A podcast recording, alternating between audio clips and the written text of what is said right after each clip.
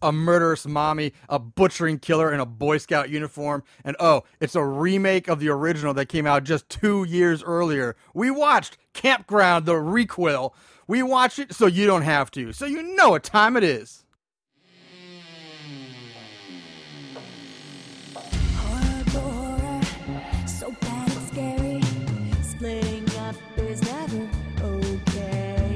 Plot who needs it?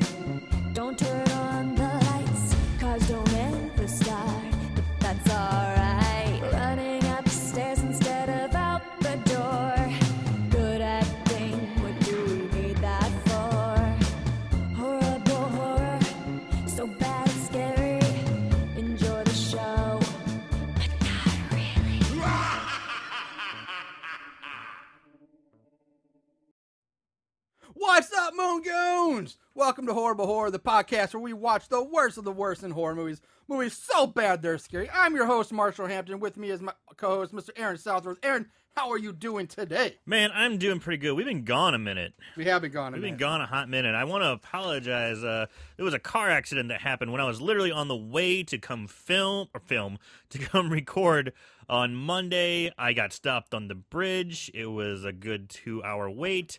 I went and actually witnessed the. It was. I'm not going to get into it because it was gnarly. It was bad, but it was like basically. I saw someone die and I cried a whole bunch. I couldn't save him, but yeah, it was intense. I couldn't do the podcast afterwards. But I'm here today. We're having fun. Today, Uh, today we are doing a little movie called Campground: The Requel. Now, before we get into that, I have some stuff I want to bring up. First of all, uh, I should have brought this up a long time ago because this was a reaction to our 100th episode, uh, and I meant to bring this up, but I just things happened, I forgot. But uh, during that episode, at one point, we actually talked about how we hope we actually get some hate mail for some some things we said about that, and sure enough, we did. We got a scathing hate mail on Twitter, which I found absolutely hilarious. Yay! So I, I gotta share with you. It's from a guy named Skunk Rocker on Twitter. Now keep in mind, he sent this first message.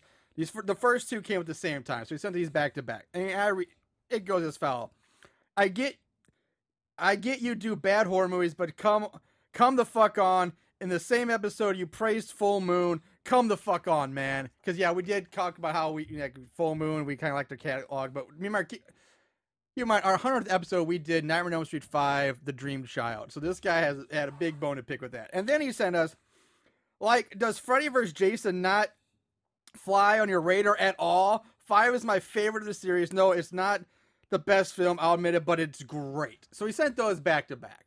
And you think that's enough. But no, this guy wasn't done with us. Because three hours later, three hours, he sends, You're getting hate mail, but not for the Freddy versus Planned Parenthood line. That actually made me laugh. No, seriously, this movie is good. So he's like, absolutely really defending this defending movie. as we're ripping it apart.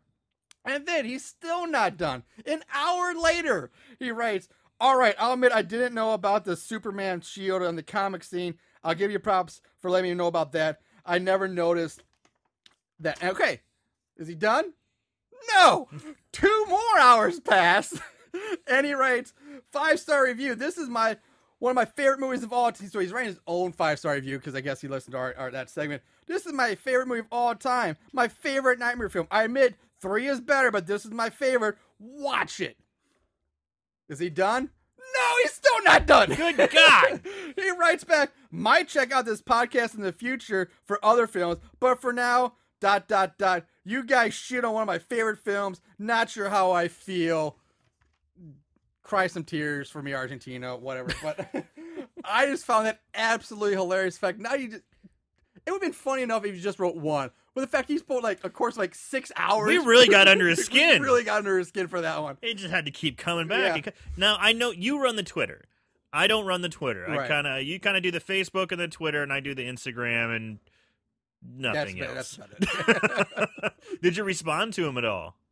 no, because by the time I got, like, I was like, I was lacking it too much. I was like, Well, we went out after, you know. I mean, well, I guess this was a 100th day or two later. Or, yeah, this was. yeah, it wouldn't really count because we got hammered after episode. yeah, we were pretty, we were pretty hammered. by the time we But got done with all it got posted the next day when we were sober, or at least hungover. Yeah. Those came in, yeah, they obviously came in like a day or two after the episode was recorded, but it was just, I find it I find it was awesome. But this Like, is uh, great. You're not somebody until you have enemies. exactly. So the fact that we started getting some hate mail, that's great. So please let us have it. Yeah, that's awesome.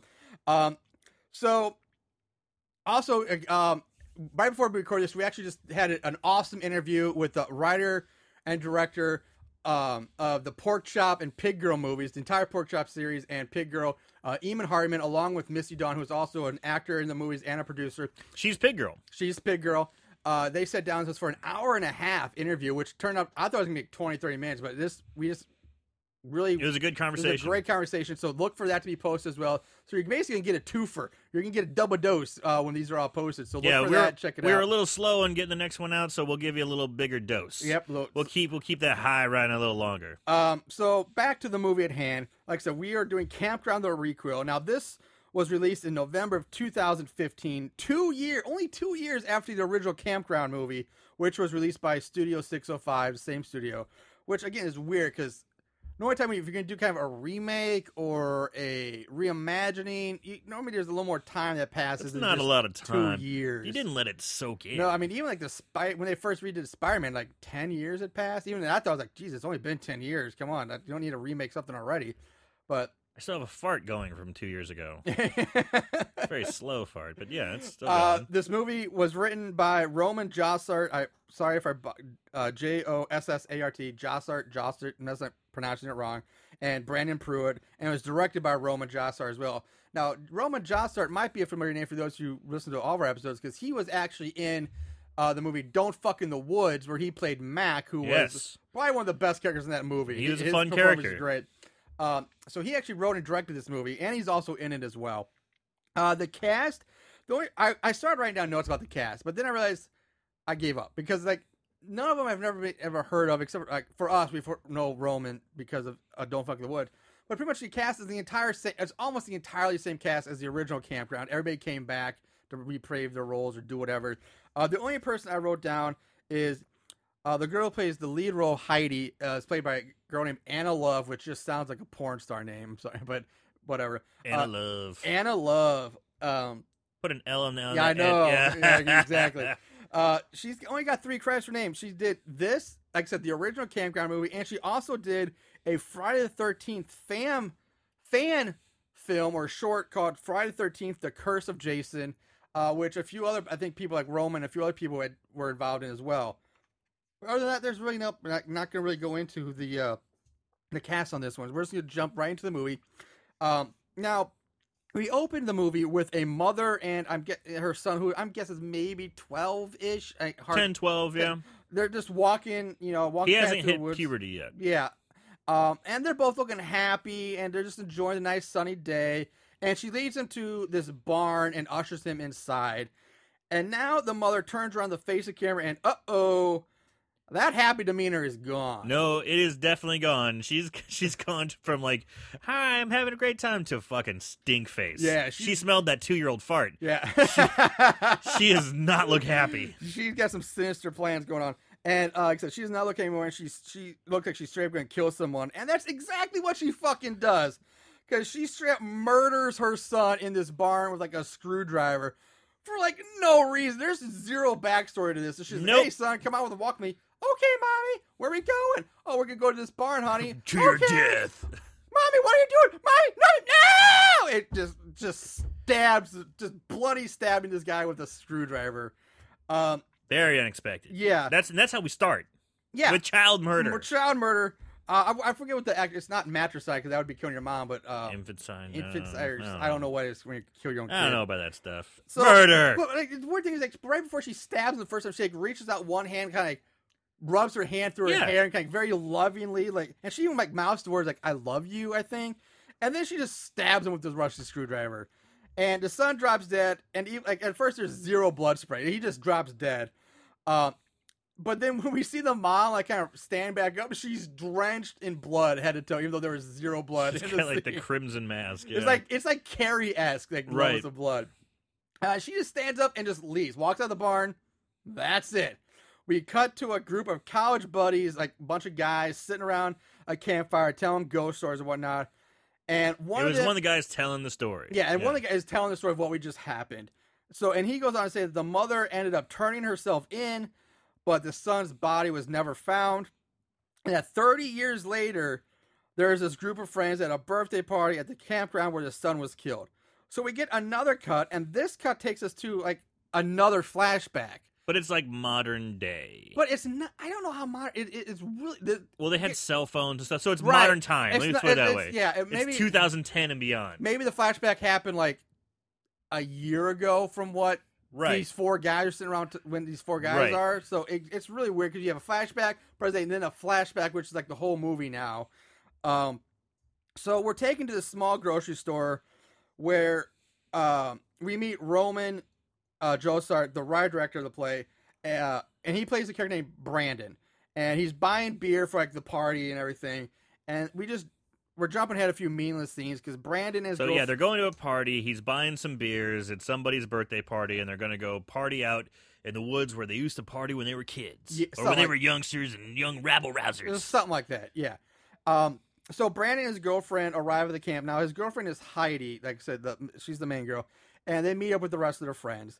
And so we have a pretty decent sized group of couch kids at this point. Um, and other than Brandon and Kevin, who is the black guy, I pretty much have Yeah, zero idea who any of these The names are. The only way to really identify him, and I because he he's just the black guy, you know. really I is. hate to say it, but yeah, I mean, there's not a whole lot of personality to these you know obviously we're an audio show, we're not a visual, so yeah, he's black. Yep. So that that's it. Um, so Brandon starts telling the same story about Charlie Vars- Varson, which is the kid that was murdered. Uh, from and we so he basically he's retelling the scene of the story we just saw in flashback. So like the first five minutes of the movie, we're getting the same story twice now, which is a little bit of an overkill. Um, while a guy in a red shirt and black beanie uh, takes his tattooed semi goth girlfriend into a tent to fuck. Uh, we get the boobies. Boobies are seen. And Boobies are seen. Boobies are seen. Boobies on film. And uh so but we also see a shadow of like the killer outside the tent, like he's like behind the tent. After they fuck, she has him go to retrieve her bra from outside the tent, which is bullshit because when you watch this scene, um she took she takes the bra off inside the tent. And even if she took it off and then tossed it outside and it lands outside the tent before they, man, they zipped up the uh, uh, The flap, which Mhm. they didn't happen that way. Uh, the fucking bra would be like right outside the fight. You just reach your hand and grab it. But for some reason, apparently, this thing is like eight feet away. Like he has to get up, walk around looking for his looking bra. for it, going, damn it, where Where's is his it? bra? It would be clear. It'd be right there. So the camera cuts back to the girl in the tent, calling out for her man, but she gets no response. And so she goes out of the tent to see what's up, and she finds her man lying on the ground, motionless. She says, uh, "Get up! You're not that drunk. Whatever." But when then that's when she sees he has a screwdriver sticking out of his neck.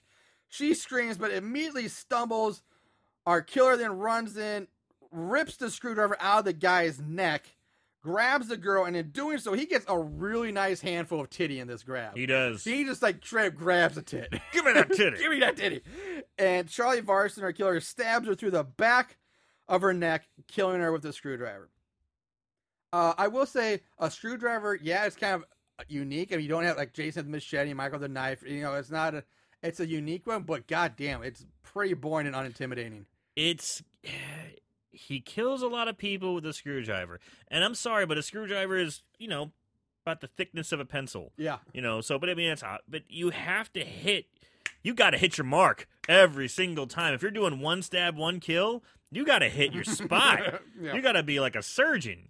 You know, because you can stab someone 13, 14 times with a screwdriver. If you're not hitting vital organs, they can still live and get away. Oh, yeah, I mean, yeah, sure, you can stab somebody, yeah, but it just doesn't seem like it would, yeah, do that much. Damn, like I say, unless you're absolutely pinpoint right. perfect. You gotta have I mean, maybe he's been practicing. And that's you know, I mean, it's Russian, so maybe they're getting tetanus, but that would, that's a long kill. That that that's the that's the long game kill right there. that's that's that's that's, That's the long- thwarted by penicillin. Yeah. so we cut to Brandon. And He's scaring his girlfriend Heidi. You know, just something like go jump out of the woods, scared bullshit. Um, as she comes out of like the bathroom, and they rejoin the others around the fire, and that's all. Yeah, it's just a short, dinky little scene. Uh, but now we see some blonde girl who's off by herself smoking weed. Uh, like I don't know who this girl is. I don't know her name. She's just She- blonde. She's kind of cute. and She's off smoking weed by herself. She's the girl. I mean, we're not going to get too deep into it because, but she's one of the girl. She's part of a couple. She walked away from the group to go smoke a bowl. Yeah. and smoke a bowl at like you know breakneck speed. That girl wants to get fucked up. yeah, she does. She's just like tearing through that bowl. It's not like taking a puff and chilling. no, Nope, she's just she's ripping. on a mission. She's ripping through it. Um, so she's off, like I said, she's by herself, and then absolutely no one's surprised. She gets grabbed by Charlie from behind, snaps her neck. She's dead. You say to no one's surprised. It surprised me. The thing that surprises me, really? well, it doesn't. Obviously, the setup means someone's going to get murdered. Right. What surprises me is we just started the movie, and we got our we I think we got a group of people, and it's all of a sudden one, two, three. I mean, they're they're they're dropping like flies, and all all three of these kills happen in less than five minutes. I'm like, holy shit! That's true. That's true. How much longer can this go? You know, this movie's to be done in like twenty minutes. Yeah. I didn't mention it's a long movie too. It's like a good Yeah, hour, hour, 40 forty five, minutes. Mhm. hour forty, something like that. But yeah, you're right. We're Mhm. burning through the cast like in the first few minutes. Um, but before we move, on, let's talk about our killer Charlie for a second. So as of right now, what we've seen, he is kind of like the visually the least scary or intimidating killer like ever right now because he's just wearing jeans and a black t-shirt with like this crappy like red mask. His mask. It's just like a red. It's I don't even know how to describe it. It's it's not really scary. It's just red. It's weird. It's weird. It's Yeah. it's it's it's a mask that you tie you know you tie it around the back of your head and it just covers your face and it's a bizarre. It's almost like Yeah, it's not even like the Michael Myers mask where it covers his whole head. It's just like a wrap around. right. Just it looks the face. it almost looks like a bizarre doll mask but painted red. And by I- doll I mean something like uh from the the movie um with like from Puppet Masters almost. It's like a Yeah. Puppet Master s the little stabby guy, the main puppet. guy. Yeah, Blade. That's what I thought. Blade. Blade. yeah. So, but red. Yeah. But he is a hulking man. He's a He very is a big, big, man. He is a big muscular guy. guy. But I'm just saying, visually, other than just being big, it's not like he's, you know, it's not like the iconic Jason mask Michael Myers. Something other really cool. Even the the mask from uh, uh, playing with Dallas Bloodlust was a pretty cool mask. That that was cool. This is just kind of boring red. Um, and at this point, it's just held on by like a tiny little string. Uh, so so anyway, back the nameless girl, she's dead. Charlie drags her body away. Back to the group. Uh, some guy gets up to go look for Weed Girl. Uh, he finds her pipe in the grass, which again is a real stretch because it's dark out, and this is like a glass pipe. With, Whoa, what's this? She wouldn't leave this behind. I mean, it's basically like he walks to the spot, looks directly down his feet. Oh, look, there's the pipe. Like, Yeah. the odds of this happening are ridiculous, yeah. especially since he has zero flashlight. yeah. There's also something to be said about the acting too. Yeah. it's pretty stiff. yeah, this guy's. Where stiff. are you? Hey, I found her pipe. This she guy- wouldn't leave this behind. this guy is maybe one of the worst actors in this whole movie. Like he, he's bad. He's very stiff. Yeah. Um. So regardless, he finds Weed Girl, who's at this point we learn her name's Lori. Not that it fucking matters, but she's hanging from a swing set, like a playground swing set, and she's been hung by the chains that from the swing. And he runs back to the camp to tells the others that she's dead. She's dead. He leads them back to the body, but of course now the body's gone. She's disappeared. The group decides half of them don't believe him. The other half decides, okay, you know what, we're gonna leave. We're gonna go get help. Yeah, they're telling scary stories so then they think they're fucking around. Yeah. But eventually say, okay, we'll get up. We, let's rush back to the car. So what they do, they rush back to the car. Brandon opens the car door, and out falls the body of the tattooed semi-goth girl we just saw. And this causes the group to just scatter and run. They, they, they just split off in different directions and, and run away. They don't move the body out of the way and get in the car. no, they're just like, oh, ah, Out in the woods, everyone! yeah. Instead of running, get in the car, drive to safe. Let's let's run out into like lemmings into the woods. Yeah. where we're just And they all scatter. Yeah, they, all scatter. No- Nobody like really stays together, except for Brandon and Justin, who is the guy who finds Weed Girl. Who is Yeah, zero Brandon doesn't stick with his girl. he, No. just, he just met this guy. He's like, "Let's go, buddy." yeah, girlfriend be damned. he goes with this new guy. Um, Brandon's like, hey, we need to stop so I can catch my breath. And during this scene, Justin treats us with just a pure, magical display of Oscar-worthy acting at this. It's so. I wish I had the audio clip to play for you guys, but I, I didn't get time to, to, to make that transfer. But he basically says we should fight the killer, and that if you're not with me, I'll do it alone if he has to. And then he starts going off by himself. It's so bad. It's The guy who plays Brandon, he's like out of breath. He's Brandon is- he's is like, Roman. Yeah, He's he's, solid. He's he's on his hands and he's on his knees. He's leaning over. He's oh god, oh he's freaking out. He's he's doing everything that you should do in that situation. Right. Whereas the other guy Justin is just standing straight up, going, "No man, I'm gonna fight him. I'm gonna go find this guy and fuck him up." And I'm, I think I'm doing a better job Yeah. right now. his acting and posture are about as stiff as a board. I, Yeah. it- it's just. Uh, like he, poor poor Roman had nothing to work with no, there. he does not. So Brandon, of course, he does chase after him, but Charlie pops up out of nowhere, now wearing a Boy Scout uniform. Which again, he wasn't wearing that earlier, but now he's wearing a Boy Scout uniform. Yeah. Um, and Charlie just grabs Justin, snaps his neck like a Slim Jim. Oh yeah! I have to, I haven't done that in a long No, time. haven't, I have not yeah. done a Slim Jim, but uh, anyway. Snap that neck like, a Slim Jim.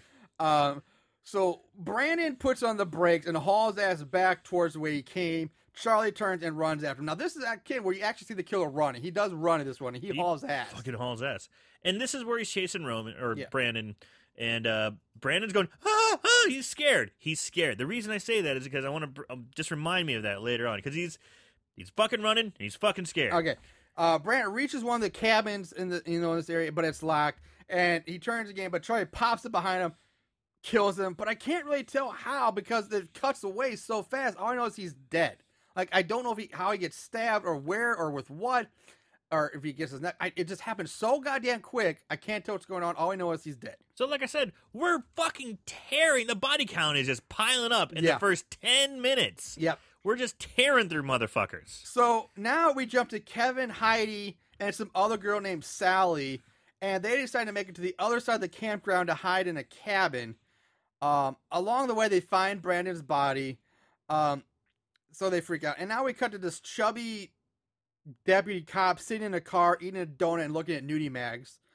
Uh, the three of them run up to the cop, begging for help, but of course he The thinks cop, you dumb drunk kid, Yeah. fucking with my net. How dare you? Yeah, he just thinks they're drunk kids being stupid and whatever. So, but eventually he finally gets out of the car, and as soon as he gets out of the car, he bam, he's killed from behind. Jesus Christ. And from all I can tell is that his eye just explodes for no reason, like whatsoever. Like he's just sitting there, all of a sudden his eye explodes out of his head.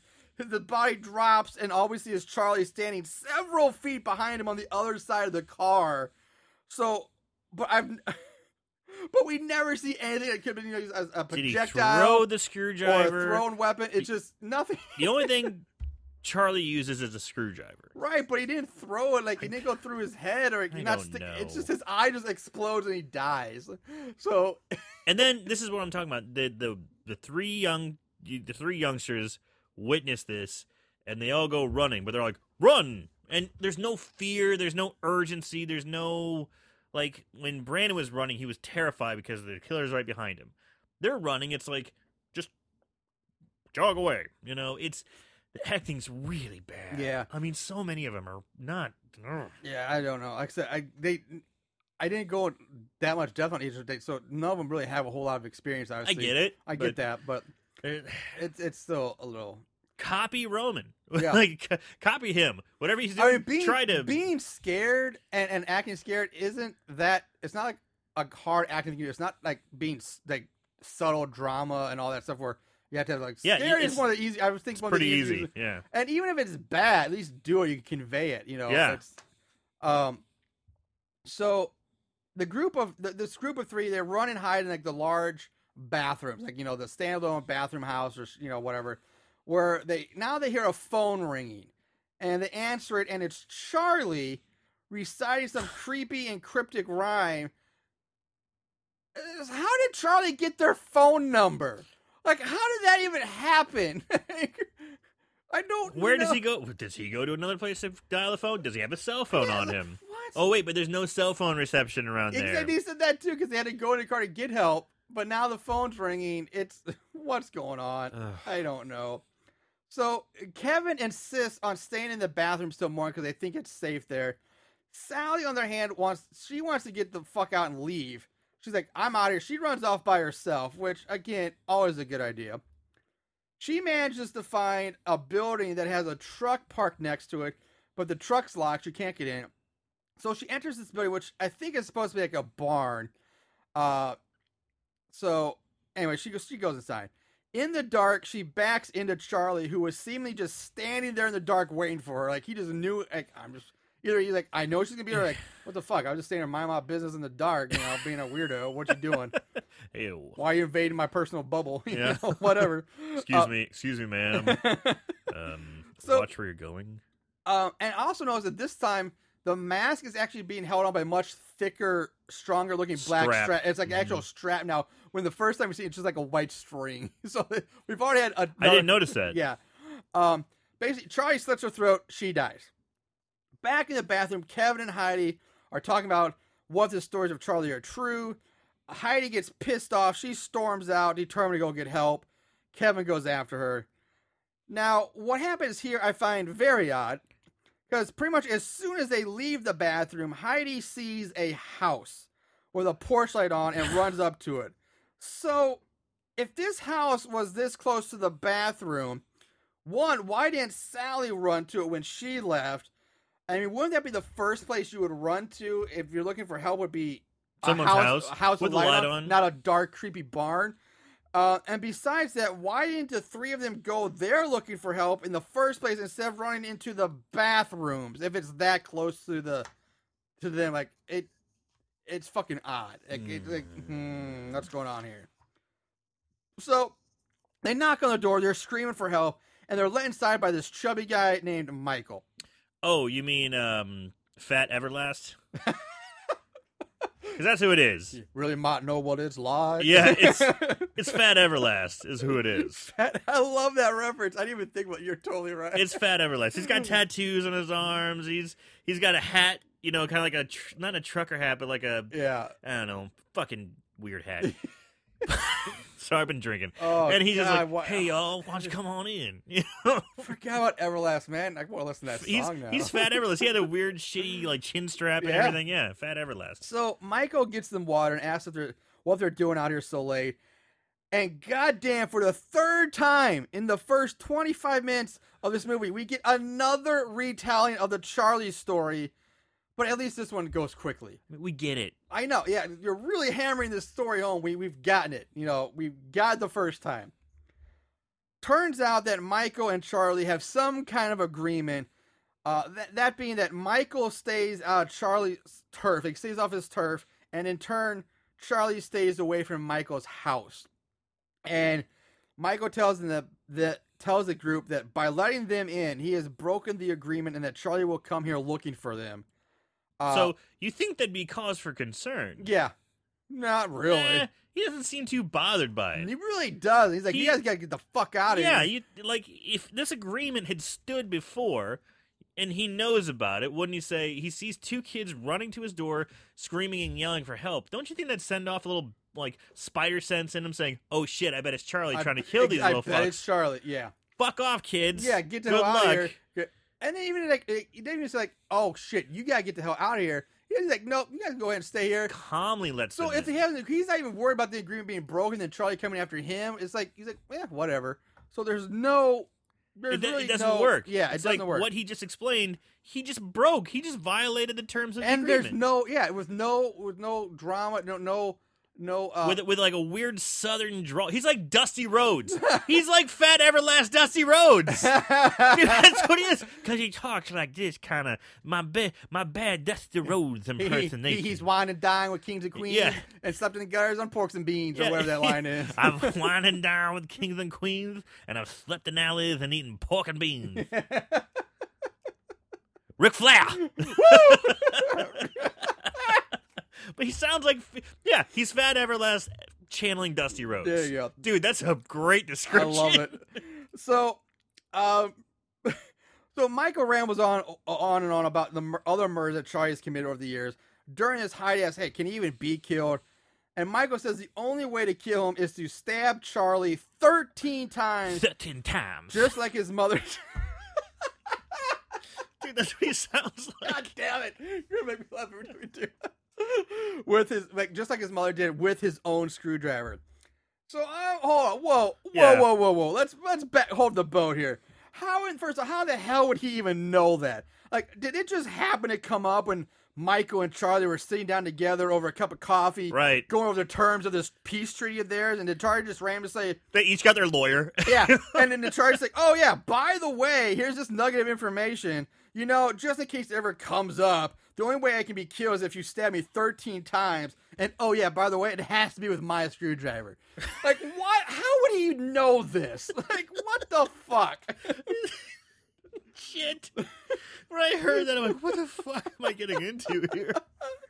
So anyway, Michael tells them that, again, they can stay the night, but they have to leave in the morning because, once again, there's no repercussions for breaking this treaty, apparently. He's not worried at all that Charlie's going to come after him because he gives him bottles of water. Yeah. and he's I think he even gives him like bedding, and he's I like, so. "I'll be in my room. Good night," and like just walks off and goes to bed.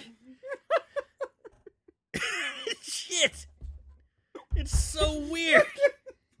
God damn it. So, I'm choking.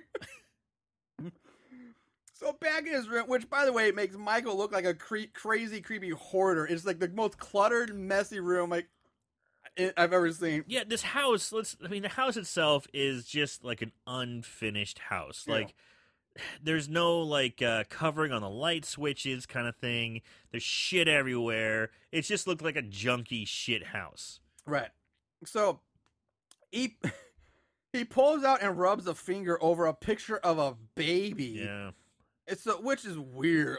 So at this point, my first thing, okay, I'm guessing Michael is Charlie's brother or something. Like I'm guessing some there's something Or- going on. Yeah, here. because again, this was 30 years. Is Char- so Charlie should be in modern day about like 40, 42, right? Do we was. think? Because we don't. Do we know? Do we ever get a date on when that? well, they he was said he, he was about 10 years old when he got stabbed, right?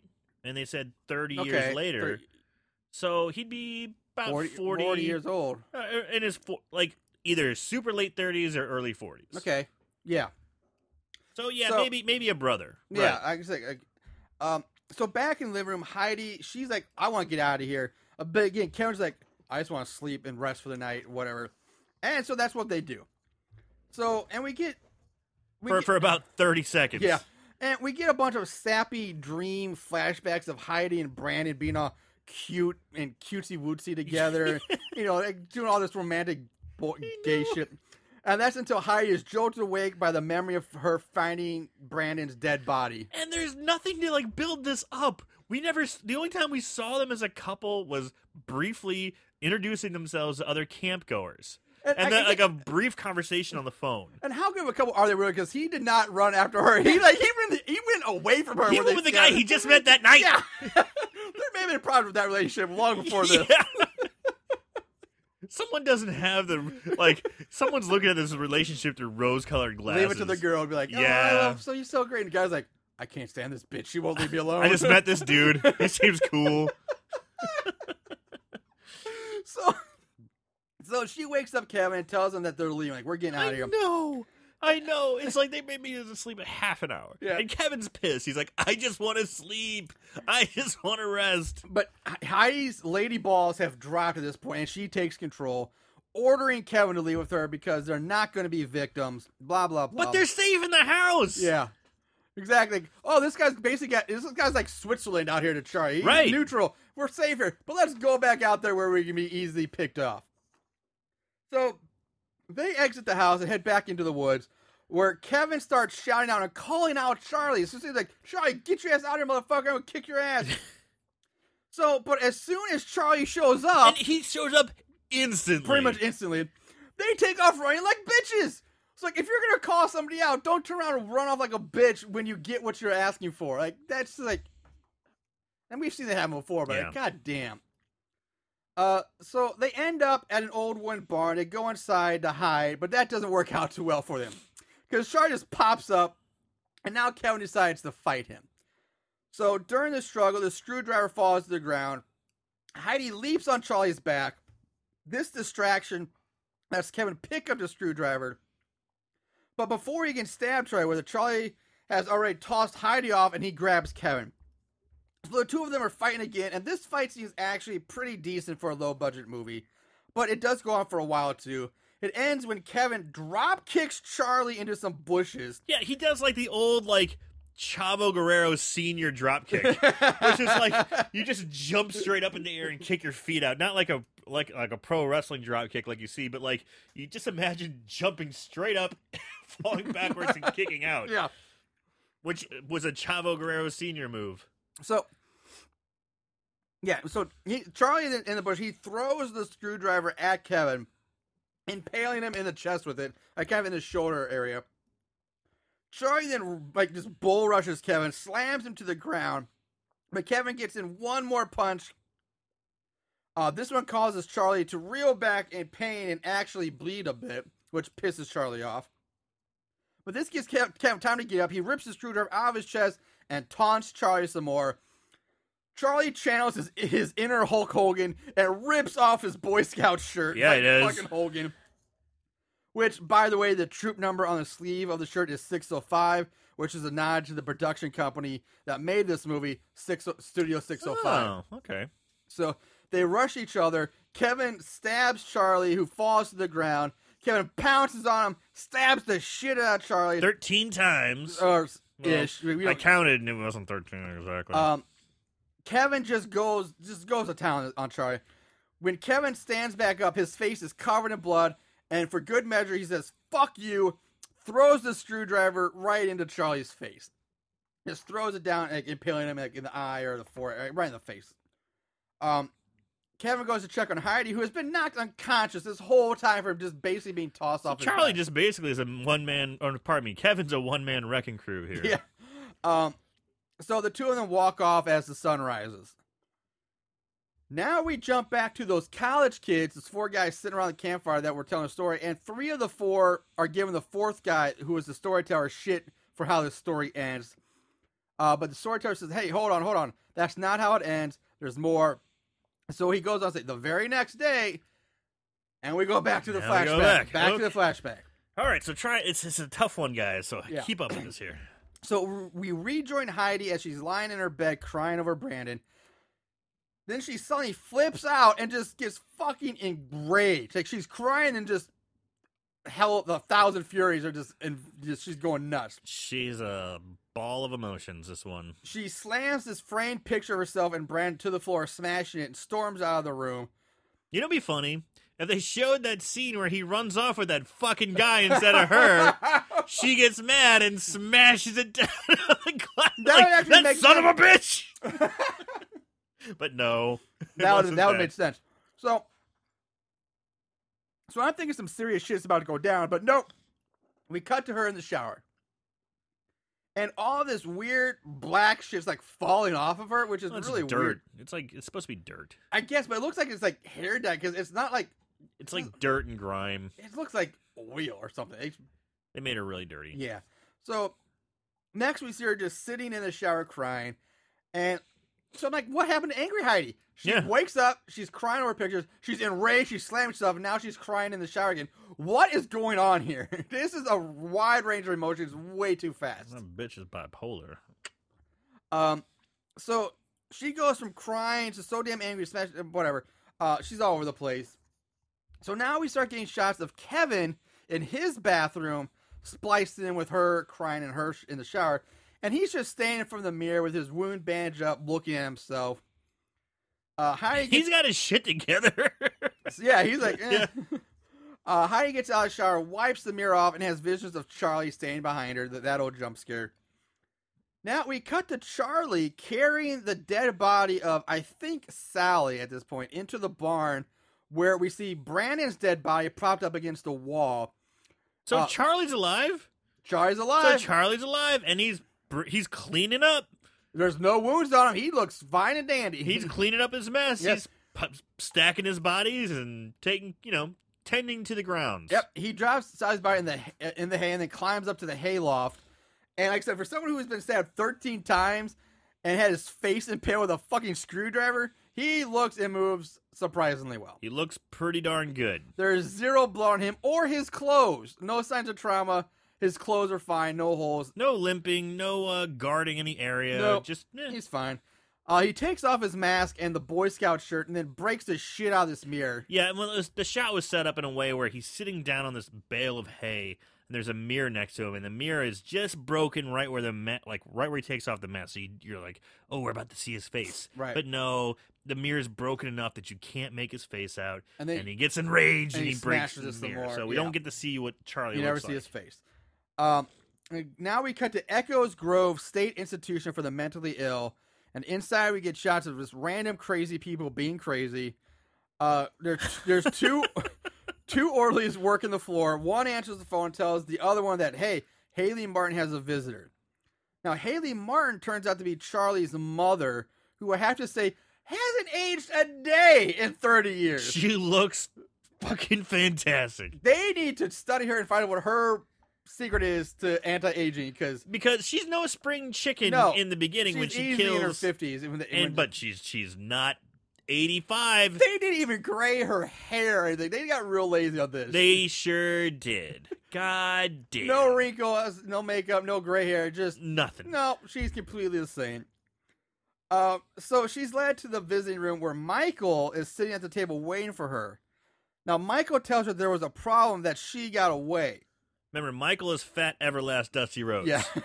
Uh, Haley asks if she was the only one. Michael says no, there was some black guy with her. She slams her fist on the table and tells Michael to get her back. And that's it. We cut now. We cut to Kevin walking So- down some sidewalks of a down downtown small town or So, something like that. uh, huh? so, fat, everlast, Dusty Rhodes goes visits the k- mom killer of Charlie. Which, by the way, why would they have two different last names? Like Haley Martin, wouldn't she use Haley Var- Varson instead of like why? Maybe it's a stepchild. I don't didn't know. know. Like, it, I don't. I didn't realize. I mean, even Friday. Thirteenth is Mrs. Pamela Voorhees and Yeah. Jason Voorhees. Why not just keep I them the know same it. last I didn't know that. Yeah, they call Haley Martin and Charlie Varson. Like, it's weird. Huh. But yeah, so there's a connection, and and now she get her back. Guess what? We I don't understand how what what's happening. So there's there's this mystery in the air about how Charlie wants the.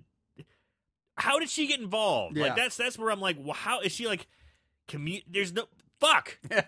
This doesn't make any sense. That's exactly what I gotta say. It, does, it makes zero sense. Nothing. Nothing makes sense here. So Kevin enters this bookstore and asks the clerk for some, book, but I can't make out what he said because the audio gets bad. And the the clerk, the, the salesman says, "All we got here are comic books and games." And uh, first of all, if I know you can't see, if you haven't watched me, you know what I'm talking about. Holy shit! Are you, this is supposed to be a fucking comic book store. It's a used It's, bookstore. yeah, there's not. A, there's like one comic book It's- behind the counter. Clearly, That's it. a used bookstore. Yeah, there's not not a comic book, not a game in sight. It's just old, old hardback books. books Yeah. everywhere. I mean, if you're, I mean, come on, if you're gonna try to pass a place off as a comic book and game shop, just put some fucking comics and games up in the fucking shop. Either that, or just don't show the shop. Call it a used bookstore. Yeah. Fuck. Just say we're a used bookstore. We don't have that book. You're like, why say we're a comic book game when you clearly see it's not a comic book shop? Kevin leaves, but as soon as he does, he exits and turns right back around, goes right back in, asks the clerk if he has any books and Charlie Varson. Which again I find fucking odd since the clerk just told him that all they have are comics and games, but yet he goes back like, Oh, well, do you have this book even though you don't have books? Like, why would you Obviously, have this? they have fucking books. Yeah, it's like. Ugh. Anyway, so the clerk takes Kevin downstairs into the basement, which that alone is kind of creepy. Like, Come- come with me into this dark basement, um, where he basically leads him to this, this hidden side room of this underground bookstore. It's It- like a speakeasy. yeah, it's like the, this bookstore is sort of like the back Batcave or something. he like removes a part of the wall. Yeah. Yeah. uh, and there's several newspaper articles that are hung up, and the clerk gets super excited when he learns that Charlie stabbed Kevin, but then Kevin, but tells Kevin that Charlie's mother is in a mental house like 10 miles away, so he's all about.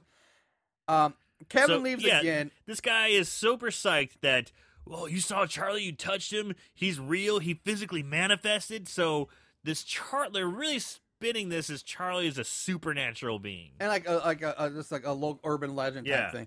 Uh, so Kevin leaves again, and the clerk then calls this guy on the phone named Lawrence and tells him to get everyone together because we're going hunting tonight. So basically, this clerk is like one of those like Bigfoot hunter type guys. Like Or we're a- going out hunting. Or a ghost hunter. Yeah, he's, he's basically something like that. Yeah. a Ghostbuster. Uh, so we cut to the, Sorry. the local sheriff station where we meet the sheriff, the deputy, and the dispatcher. And they're talking about the missing cop, who the one who his eyes just exploded for no reason. um, and the deputy decides to head out to the campground to look for Officer Brown, which we learn is that guy's name. Dude, I want to work in that police station. Everyone's like sassy. Like there's the sassy woman cop who's Yeah. kind of like spitting jokes and kind of like rolling her eyes and giving everyone the finger. There's the chief who's just drinking whiskey. you know, I'm like, man, this looks like a cool cop place to work. Go get Yeah. small town cop, man. So now we go back to Heidi, who finds some kind of hidden picture. Yeah, she. So the picture that she smashed, the picture of her and Brandon originally, and then she got back in the shower, which we just talked about. She's cleaning up the mess, and she finds a photo behind the picture of her and Brandon. Right. So she's like, "What's this?" And she pulls it out.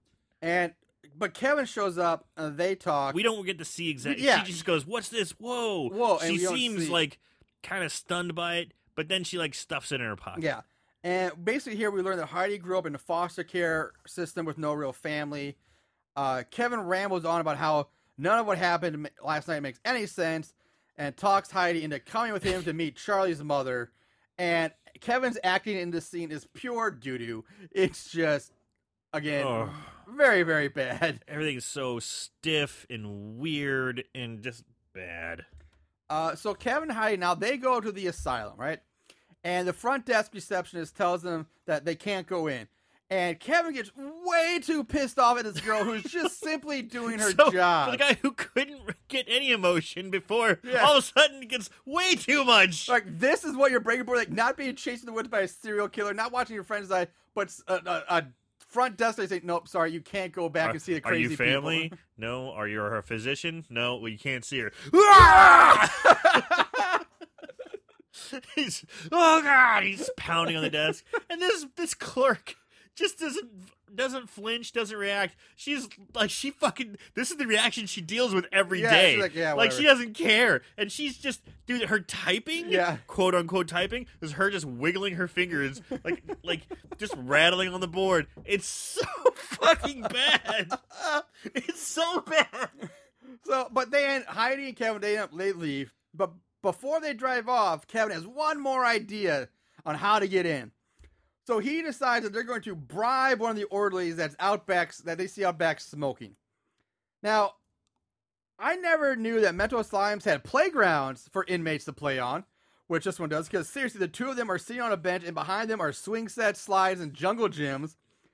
I this is like, and this is like the third building, by the way, that's been used to represent this asylum. We've seen three different ones.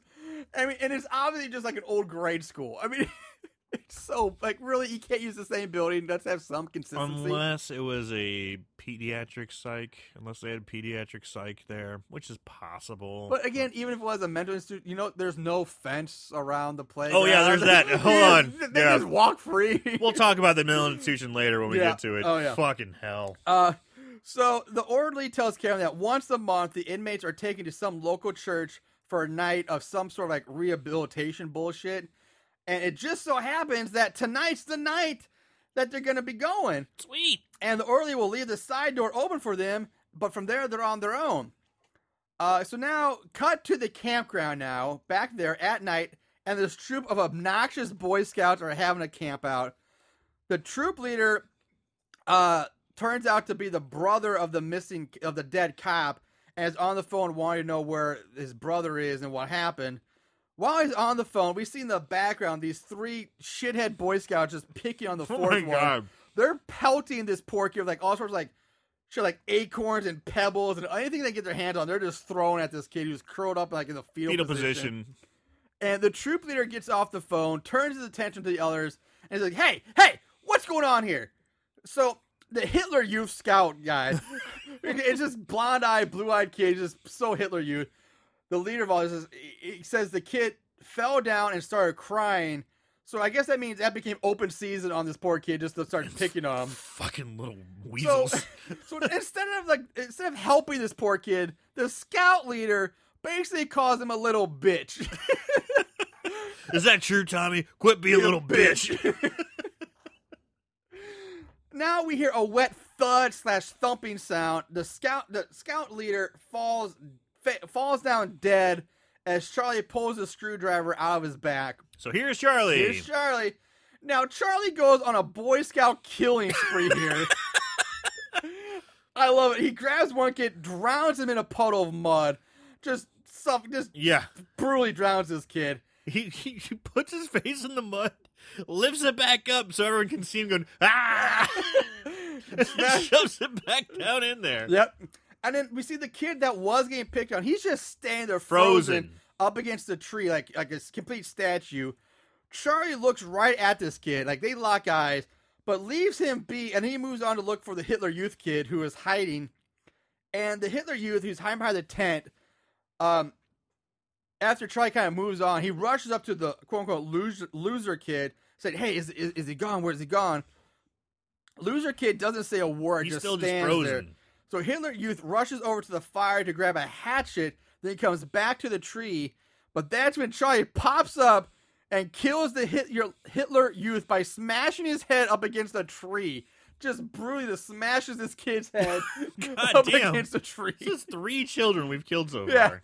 Uh, so now Charlie stands in front of the loser kid, who they just stare at each other. The loser kid isn't saying a word, not uh, and then Charlie just points off somewhere in the distance behind him, basically saying, Go. "Go that way, get the hell out of here." So the loser kid slowly walks off the way Charlie pointed, and then Charlie just walks off into the darkness, leaves the kid be.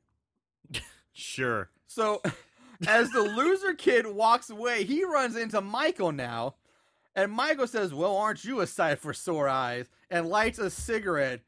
And I'm like, What the fuck, man? I mean, what does that mean? Is Michael gonna fuck this kid? what? Like, why would you say, Boy, you're a shot for sore eyes in these woods? Boy, a thought for sore eyes. and then lights a cigarette, like, Oh shit, kid, let me help you out. What are you doing out here? You're a shot for. I think he's gonna fuck this kid. I'm the son of a plumber. Come on, travel down the dusty road back to my house. Damn. So anyway, now we cut back to like the deputy uh we saw earlier driving his car, who, by the way, if you watch in the back, is just driving in circles in an empty parking lot. Uh, and he tells his dispatch that he's going to go back to the campground for one last look for the the, the murdered uh, deputy, Officer Brown. So we get a real short shot of Charlie taking the Boy Scout uniform shirt off of the dead troop leader and putting it on, which is really fucking weird considering the fact we've already seen him wearing that shirt in the opening scene. Yeah, so there's some really weird questions here. Because when he killed the campers in the beginning, he had a black shirt, then he had a uniform on. We don't know where he got the uniform. Yeah. So now it's almost showing this is where he got the uniform. But But he's it already hap- killed Yeah. those people. It's like they messed up. Like he, this, This should have been the first scene. yeah, yeah, they totally fucked up Yeah, this like- chronologically and like, Like this timeline. in here. the story of him getting his camping outfit or Yeah. camp counselor's outfit, or pardon me, Boy Scout. yeah, It- it- they totally fucked it up. They It- really fucked it it up. It's a huge mistake. Like it's not a small thing. Like it's obvious. Like it's whoa, wait a minute, we've already seen that. So Now he's got two. Now- I yeah, guess- now I he's got I two. guess he's got two outfits now. Um, that poor camp. he needed a new one because he ripped the bu- he ripped the buttons off the old one when he ripped his shirt off. So he needed a the, new one. The poor Boy Scout troop just keeps getting killed You and would killed. think and- they'd stop going to that campground. right? Yeah. Well, guys, we're going back. We're going back to camp. Camp. Whatever, Whatever. the fuck it is. Aw. only, only half of us made it back last time. Make sure your parents have signed off on that life insurance before yeah, we no leave. shit. Uh, we cut now. We cut to the church. Doctors and inmates enter, and they sit in this circle for a group therapy session, which again is fucking weird. Which why the hell would they risk bringing these inmates outside of the asylum for a group therapy session when it's clearly something they can be have, can have, and should be having in the controlled and locked confines of the asylum? Never happened. It would, Ne- it would ne- never it would happen. never happen. Again, I worked at a mental institution for three years. Yeah, Never fucking gonna happen. yeah. You don't take them outside. And and There's a first reason you have secured lock in. Yes, God like damn it. when they first described like, oh, they're going to like the like for like, I thought they were going like some kind of like charity work. They're gonna go like a, a community service or work like kind of like what you see like when prisons like prisoners out on good behavior Yeah. to clean up the Yeah, roadside. yeah, yeah. Not just to go have a group therapy session in the church, which should be done in the asylum in the first place. It Doesn't have So- doesn't make any sense. like, uh, it, I hate this so much because they're fucking crazy people. so, and and first of all, and seeing the inmates that are involved in this group really fortifies my point on the, how fucking retarded this is and just how much of a bad idea this top is. Top shelf crazy. I mean, one guy seems incredibly violent. Another one's curled up in a ball, laughing hysterically, and one of the inmates looks like the long lost fourth member of ZZ Top. uh, kids, ask your parents who ZZ Top is. So, another odd thing I noticed in this scene is that all the inmates slash patients are wearing hospital gowns and robes or scrubs, except for Charlie's mom. For some reason, gets to wear black pants and a black T-shirt. Yeah, she's not wearing anything anyone else is wearing. No, like, Everyone's wearing her- like scrub pants and like like I and- know and, you like, try, make hospital gowns. I get the idea of you're trying to make her stand out because she's like the important character, but we've already seen her twice now. We know what she looks like. There's she would not be allowed to wear like like such a radically different outfit. She'd be wearing the scrubs, gowns of the rest of the hospital crew like everybody else. Exactly. Everyone either is going to be wearing their own thing or they're all wearing The a, same like, a- thing. a, a gown. Yeah. Yeah. So she rambles on about how she just knows that no matter what stands in her way, all things will always come together and work out and blah blah blah blah blah. We cut to the outside of the church and we see Kevin and Heidi walking around the church and uh you know getting ready to go inside. And inside, Charlie mom's mother gets up to go use the bathroom. Or she gets she's like, I'm just going. Like not really. She is escort, but there's really like no real security in this thing. It's like, yeah, pretty much go Yeah, wherever the fuck the, you want. The escort is a fucking knucklehead in a lab coat yeah, who walks with her and he goes, "Don't, don't fuck this up. Don't pull any funny stuff." Yeah. And she goes in the bathroom, and he goes in the He bathroom. goes- So yeah. then she's completely unsupervised. she could go and turn on leave. I mean, she Yeah. nobody's watching her, God damn it! and she's and especially since she's in there for murdering her son. Not like a light, like oh, I have depression or I'm bipolar or no, she's a murderer who you're leaving unsupervised. so, yeah, actually, uh, as she goes into the bathroom, Heidi and Kevin they enter through the side door and follow Miss the, Charlie's mom into the bathroom. But it's it, This is how fucked up it is. They that Charlie's mother goes in the bathroom. The orderly goes into the men's bathroom. Right. They're both in there. Then we see Kevin and Heidi enter. They have no fucking idea where Charlie's mom is. That's true. They don't know where she is. And they go right to the women's bathroom and they open the door and there she is. That's right. They have no idea where she could be because they just entered. They haven't seen her. They don't know where she's at. That's a And great point. They go That- right that- to the yeah. fucking place. How the fuck do they know she's in the bathroom? Pull my goddamn hair out. Fuck. So they confront her and they want to know what she did to Charlie's body. It's so stupid. It's so bad. This whole scene is ridiculous. Everybody just sucks. This whole scene sucks. The what the Charlie's mom is a fucking shit actress too. Yeah, she's, she- they're she's not great. Awful. Uh, she's trying. I mean, she tries. I'll give her that. She really does yeah, try. she tries, but Uh, she she laughs at them, refusing to tell them anything. But she does uh, say that they are part they, that they are part of this now, and it's all because of her. And she points to Heidi. Uh, she calls them both by name, which is really strange considering that they've never met before. well, maybe Dusty Rhodes, Fat Everlast told them their names. Because remember he visited them. yeah, but they in that he doesn't say the names in that scene, and I he might have told them though. and I don't recall if they gave him if Kevin and Heidi gave Michael their names when they met the first time. he did. They did. Did they did it? Okay. So all right, maybe that's it, Yeah. but still, How did, she's never seen him. yeah. It's just a black guy and a girl. Like, it- like there's no she should not know what their names are. It's kind of racist, just assuming. There's a black kid here. That must be. Like, maybe he's the only black guy in town. so uh, anyway, before she leaves, she tells Heidi that she needs to go back to Rising Sun, and that's not safe here. I, we don't know what the fuck Rising Sun is, and it's not safe here. I mean, I guess the church, which I I don't know. It- it's- Rising Sun, the campground. Maybe I think it's the I- campground. I, I guess it could be. Okay. All right. Well, we figured that out. Well, if we're gonna say it is, then we'll, we'll say it is. Sweet. Camp Rising Ground. Yeah. Kids don't take Troop 605 there. Yeah. Kevin and Heidi leave the bathroom and rush out of the church, and Charlie's mom is taking back the group. As she re-enters the, this other girl in the group with black hair, she's much younger. She's like maybe 18, somewhere between 18 and 21. She's a younger girl. Um, she and this whole time she's been pretty comatose or kind of very Rocking back Rocking and forth forth, yeah. bit. Yeah. uh, she leaps out of her chair, rushes the doctor, grabs his pen, stabs him with it. Charlie's mom sees this, trips the orderly that was escorting her, which, by the way, is the most pathetic trip attempt I've ever fucking seen. Really bad. It's so awful, and the fact that this guy actually trips over it makes it that much worse. Because she basically just kind of somewhat puts her foot out, and he like face plants like it. Even if you did trip over that, it's not that much of a trip that you wouldn't be able to like, catch yourself. Dude, It's- it's like his feet were so taken up from Whoa! boom. Yeah, I mean he falls like a like he just got hit with a Van Damme leg sweep, not like a Right. little like I just stubbed my toe on a corner Exactly. or something. Van Damme leg sweep is a perfect description. So she, uh, she stomps on the orderly's head. yeah, She just starts like curb stomping this guy. but still, it takes. I mean, she's got like fucking Keds on. You know, like basically the thinnest shoe you could ever imagine. She doesn't have fucking Wolverine boots on. Yeah, You know, I mean, she's gonna. She might hurt him. He might be like, "Oh God, that hurts," but she kills him. Yeah. come on. She's like, she should be eighty, but she's Yeah, fifty I mean. She's like a so chubby. fragile, like she's her. like a chubby fifty-year-old woman. So, uh, yeah. So she's curb stomping this guy while the other the girl the other girl grabs.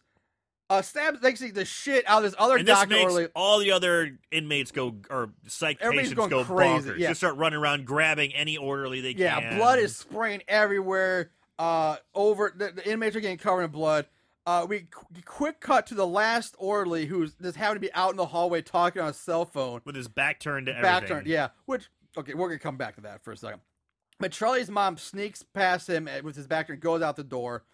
Back in the main room, the other girl has killed somebody else now, while another guy just sits there clapping, covered in blood.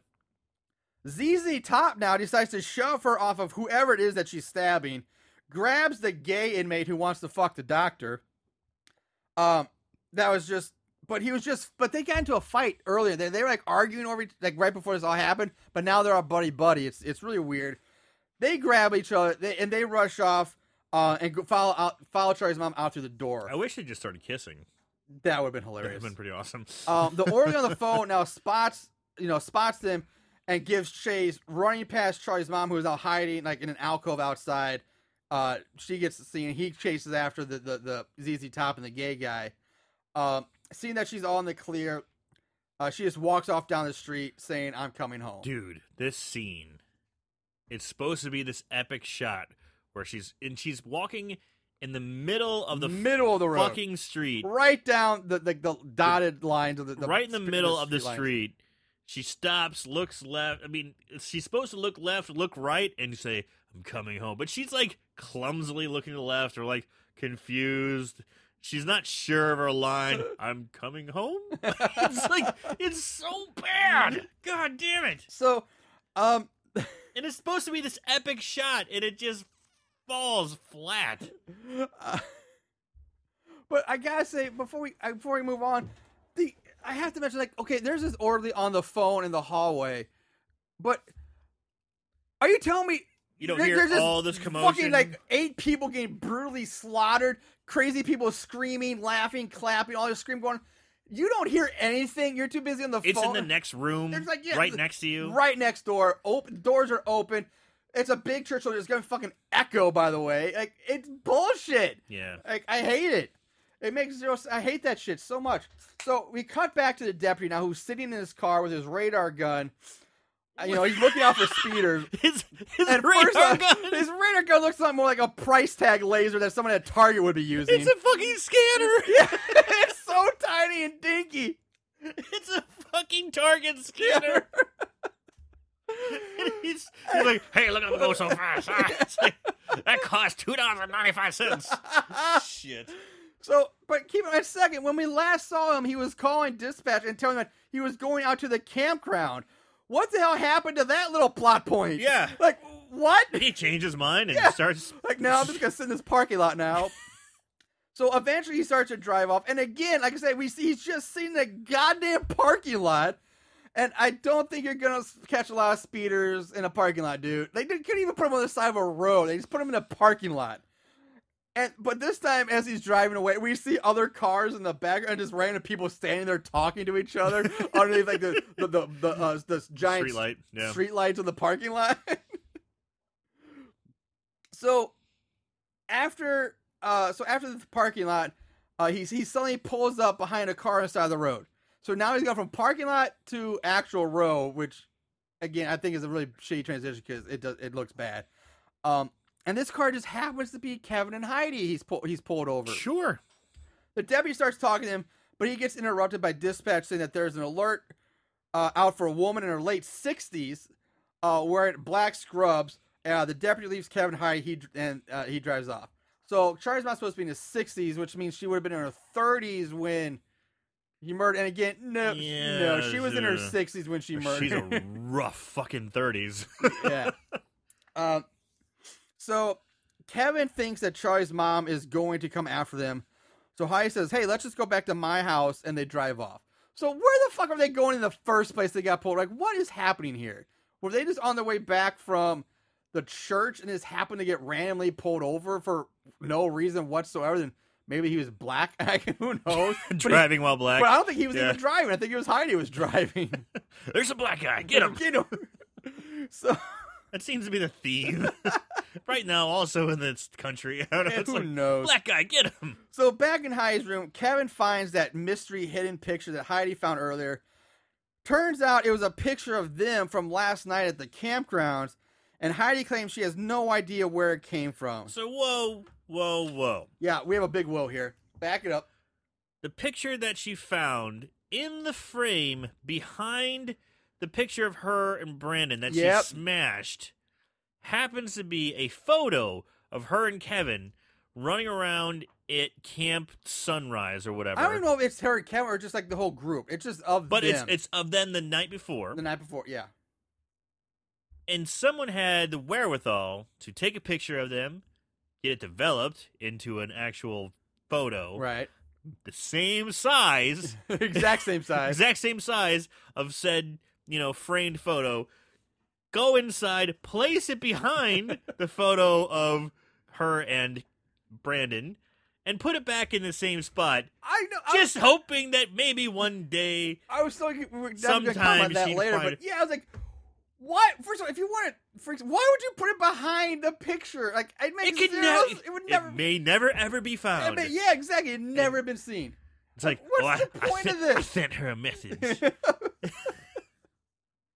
oh Jesus! So I think it just spoiled something there, but never mind. it doesn't matter. Yeah, It uh, doesn't fucking matter. it doesn't. Uh, anyway, so now we cut to the two of them getting out of their car and they're at the campground. So what the fuck just happened? Like these, these this is a horrible, horrible transition. Because one second we're in Heidi's bedroom. Actually, one second they're pulled over on the side of the road. Then they're in Heidi's bedroom, and the next they're back at the campsite.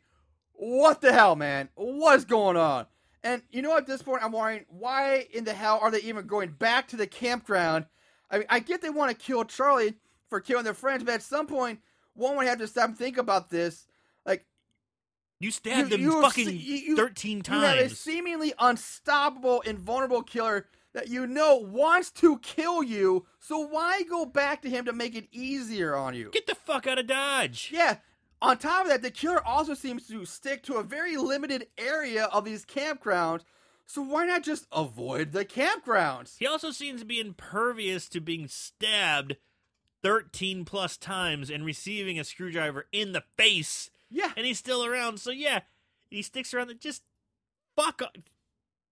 You know, just chalk up your losses. Hey, our friends died. That sucks. I'm out of here. Yeah, I'm saying if you I was about to say if you really want to take being safe to the next level, just fucking leave town. I mean, hell, Heidi has already said that she doesn't have any family here, and her boyfriend's now dead, so she really has zero reason to stay. And besides, this would be the perfect time to start over and get a fresh start someplace less murdery. Someplace less murdery. I mean, god damn. So anyway, now the deputy arrives at the camp and finds Kevin's car. Jump back to the bookstore clerk and his pals hiking through the dark woods with flashlights. And- so it's his ghost hunting buddy. Yeah, his his big, catching big whatever.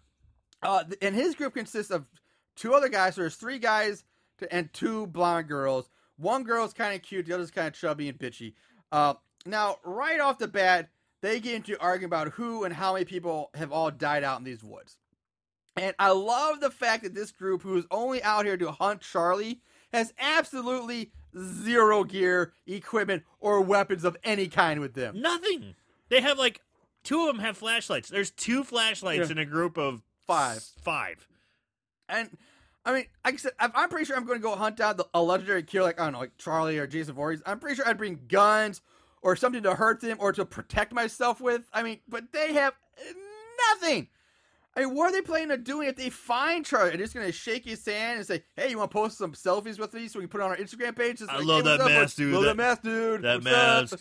Baller. hey. I can touch you. Wow. So basically, it doesn't take long for Charlie to for them to run into Charlie. Yeah. Guess what happens? Yeah, Charlie, Charlie. Charlie doesn't fucking nap. he, does- Charlie he never sleeps. Dude, he. Does. But I'm. I'm just saying, when someone steps on his ground, he's on them. He is on. 'em. He is on them fast because as soon as people are in camp, sunrise or whatever, Rising Sun. rising sun, he is fucking stabby. He's in a stabby mood. He is not happy. the stabby mood. Uh, so Charlie immediately kills the store clerk by stabbing him through the bottom of his the bottom of the jaw with the screwdriver, which was uh, one of the better looking kills. Yeah, Um, but again, he just uses a screwdriver. I know, but I'm saying if you're gonna Yeah, stab yeah, somebody, yeah. it's one at least a It's a more good one. interesting way to Yeah. stab somebody. Um, so jump. Now we go back to Kevin and Heidi walking through the woods again. Neither one of them has anything to protect themselves with either. What is wrong with these people? Like they know they're going after a killer, And- but they bring nothing to defeat him with or defend themselves with. he's fucking huge. He is ripped. He's a big, muscular guy. monster. So, uh, and also keep in mind that Kevin is still nursing his uh, injuries from his first tussle with Charlie, which he lost and got stabbed. Uh, which again was last night. Right. First of all, how would he even be at the hospital by now? He would. Get that guy some antibiotics. Yeah, I mean, what the fuck? He might have a fever. I'm pretty sure he'd still be in the hospital and being questioned by look. Oh, who stabbed you? What's going on? Like he wouldn't just be out and about the next night. Where are your dead friends? Yeah. Uh, so the girls from the other group are screaming and they hide behind a tree. Uh, the other group comes running out from the trees. Hi- so now Heidi and Kevin have met, met up with this group. Um, And it's so dark. it's it is really dark. These The are dark. lighting is so bad. It's so dark. It's so dark sometimes you can't see Kevin. Like I, I'm not joking. I'm not trying to make a joke. I'm serious. It's so dark you can only see like eyes and teeth. Like in his shirt, which is a dark red shirt, and you can barely see that. It, it's so dark. so they're all talking about um what you know trying to figure out their next plan of action and this whole time they keep mentioning that all they all they want to do is survive like "Oh, all we can do is survive that's all we can do we can't fight back we can just survive Then leave. exactly like really if that's all you want to fucking do then leave the fucking campground or maybe you should have come out here in the first place if all you want to do is survive don't go towards the killer go the opposite direction um so eventually they all head back to the tree line in one big group as the deputy wanders around by himself. And now a Charlie appears in front of the deputy who shoots Charlie, but this doesn't have any effect on whatsoever. Dude, Uh, this is hilarious. So out comes Charlie, hulking, scary Charlie. Right. Freeze, motherfucker! Stop! Stop! Where you going? He's also, mind you, the police officer has the tiniest flashlight I've ever seen in my life. You know, usually they carry a mag light. It's the tiniest fucking flashlight. It fits in the palm of his hand. yeah. He's using the flashlight. He's like, "Stop! Stop where you are! I'm gonna shoot." He's warning him, warning him. Okay, Right. good, good, good. Stop! Shoots him. Boom! Hits dead space right in the chest. Charlie takes a knee, then starts to stand back up, and to which the police officer goes, "Oh shit!" and just runs away. Yeah. He's what? What kind of cop are you? oh my god, it. I mean, you shot him once. He's a giant. He's a big, muscular guy. You, if someone's cracked out or on juice, who knows? I mean, yeah, you could probably hit him once with a slug, and he can still come. But it doesn't. He scared him so bad, he took off running. Yeah, he does. So there's this quick scene of Michael leading that loser Boy Scout. Oh my god, the hiccups. This is gonna be awful. I'm oh, so sorry. This is the first time this has happened. Yeah, this is gonna be real interesting. oh, the listeners this is gonna be annoying Here for you go. guys. so Michael's leading the loser Boy Scout into his house. Now, the group that heard the actually hears the gunshot from the deputy, and again they argue over what to do. There's so much arguing. What are we gonna do? What are we gonna I know. It's so annoying. It's like they just keep bitching at each other. God damn it. So in the dark, in the darkest dark. of dark. it's so dark you can't see anything. I apologize for his hiccups. We go back inside Michael's house, and there's Charlie's mother sitting on the couch, and she asks the boy his name, and he says, Yeah. it's Hank." The boy's name, boy's name's Hank. Mike puts Hank in a in a room like upstairs, and basically locks him in this room almost. Says, "Hey, hang out in here." Goes back to the mother. Mother yells at Mike for bringing Hank here and tells him from now on, no more slip ups. And now we see the female deputy, who I originally thought was just the dispatcher, but she's an Yeah. actual cop, a deputy. She's knocking on Mike's door.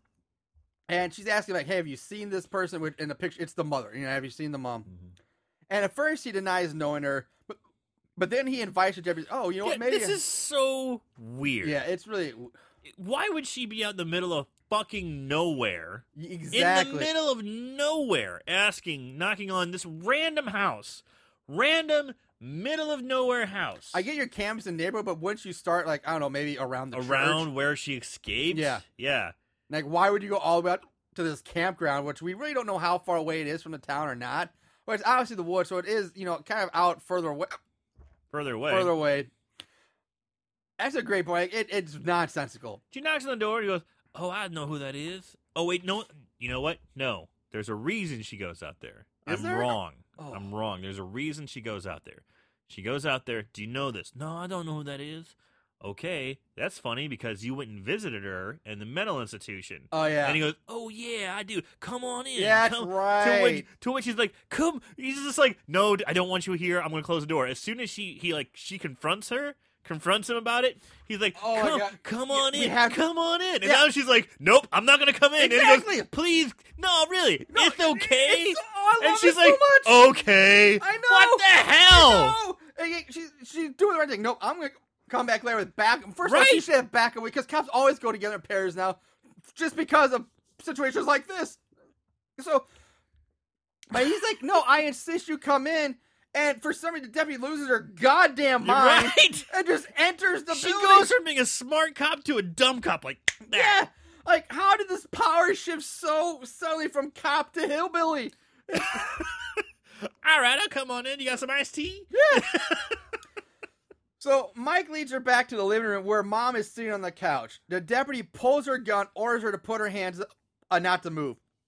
But Mike very easily and casually so so casually, just like, like he's flipping a light switch. You know, just hits the deputy over there with a lamp. he just reaches, turns over, grabs the lamp, like he's done this a thousand times. But um, as soon as her body hits the floor, Hank comes into the room. The mother says to him, I really wish you hadn't seen this. She pulls out a gun and shoots, Shoots him. right in the chest. What the fuck? So, and then she tells Mike to hide the body somewhere where they won't be found. Doesn't she shoot the cop too? Don't they shoot? I think they shoot the cop as well. If she's probably- unconscious on the floor, they shoot her too. I probably. yeah, so they shoot her as well, but they don't. They don't show it. They just Yeah. show her pointing at the body and pulling the trigger. Um. so yeah, just sh- shoot another kid. That's all. You know. so we cut back to the group in the woods. She hates kids. Heidi ends up knocking out the deputy, thinking it was Charlie. Oh yeah, yeah. So we're go back to the woods. They're all scared. They hear a rustling. It's the police officer running through the woods, and Heidi fucking again her fucking lady nuts are hanging down by her knees, and she fucking karates him Yeah. with a tree branch to the gut, and as he's bending over, smacks him on the back of the head, n- rendering him unconscious. Yeah. So Kevin then just takes the deputy's gun. And again, I'm like, what the fuck, man? Like they don't even try to wake him, wake Like, this guy up. okay? I mean, Yeah. Jesus Christ! I mean, I would be so pumped to see a cop in this situation. Right? I would want his help so much. Like, like God help us out, dude. But nope, they just leave him unconscious and take his shit. they take his gun. They just rob him. They just mug this cop. They straight up jack him. So they stand around talking a bit again about what more to do, but I can't really make out what they're saying because again the audio goes out here, and uh, sometimes it like I said the audio is really shit because sometimes it's way too fucking loud, Yeah. and then other times I can't understand what people are saying at all. Like, it's really it's really a roller coaster of sound on this movie. I mean, I was I mean. Like I was constantly reaching for a remote, turning up, down, up, down, up, down, and every like it was non nonstop. So one of these guys seems to just run off by himself. Like I don't know who, just one of them. But the next thing we see is the group entering some house. Uh, and I should also mention at this point, there's another gr- group member who is always like behind the main group. He's scared. He's, the always scaredy scared. cat one. And again, the space of this never really makes sense because he's always so far behind that the others can't. He can't be seen. He's not in the frame. He's not in frame, but yet he's always. But he he's always seeing them and shouting out to them, "Hey, wait up!" Um, but yet he's like, they don't know. It's weird. Like it. They make out like it should be a longer di- distance, but that's really they're obviously like he's just like twenty feet behind yeah. them. It, it's it's not that far away. yeah. So now this group has entered this house, which I'm guessing is Mike Mike's house, but I don't really know yet, and I, it might not be. It's just some hou- house. And they they are, however, carrying the deputy. Um, and I'm guessing again, wouldn't it just been easier to like I don't know, wake his ass up than to ca- carry this guy around through the woods? um, but they do set the deputy on the couch, and they figure out they're at a place called Little Farm. Uh, and once again, one more time, they argue over what to do. And this leads him to the idea of having one person going back outside to find the exit, and then coming back for the others. And like, oh, the fu- exit, really, the fucking exit. Like it's a farm, not the Minotaur's labyrinth. It's, I mean, fuck. There's gonna be a driveway which leads to a road, which is gonna lead to another road which leads to town. Just follow the goddamn driveway. Get out of Dodge. Yeah, it's like find the ex- the exit. Like, what is happening? It's it's angering me.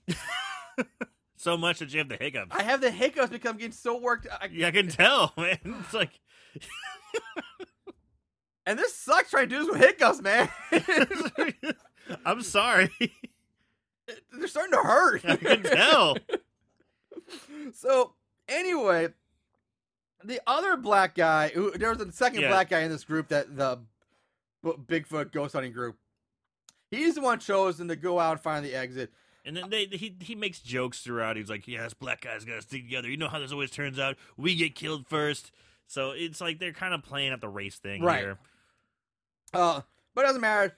Uh, he doesn't make it make it out far before getting shot in the back by by Mike and Mother. Yeah. So he's walk. He's got the gun. He's walking towards the exit, uh, trying to find the exit. find the exit. He makes it about what forty feet outside if the door. that, yeah. To which, uh, you know, the mom's like, "Hey," she said something lame like, "You're not gonna make it too far." And he like, he, he turns around. He's like, "Bitch, put your hands up! Who are you? What's going on?" And while he's got his gun on her, fat fucking Everlast comes out of nowhere and shoots this guy in the back. Yep.